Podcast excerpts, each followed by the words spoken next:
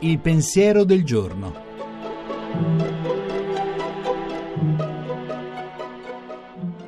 In studio Monica Mondo, giornalista, autore tv.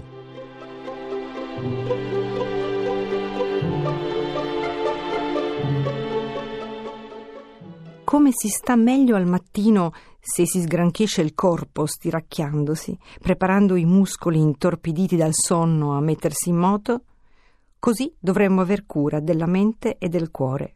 Sono due parole da non separare, mai. L'una rimanda all'altra, se ne riscalda, se ne nutre. Non possono muovere senza restare unite, pena l'aridità o la follia. E come si allenano mente e cuore? Innanzitutto dicendo grazie di esserci, di essere cosciente, e poi grazie di quel che si ha e di quel che ci attende. Insieme si passano in rassegna i volti amati, o di chi in modo imprevedibile ci è venuto incontro, regalandoci un po' di grazia, pensando che sì, ci manca tanto di quel che vorremmo, ma è tanto quel che ci è dato. Grazie e coraggio. Il tempo che ci aspetta non è per vivacchiare, ma vivere.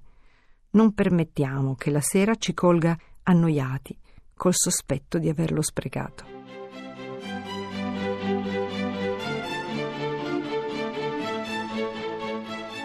La trasmissione si può riascoltare e scaricare in podcast dal sito pensierodelgiorno.rai.it.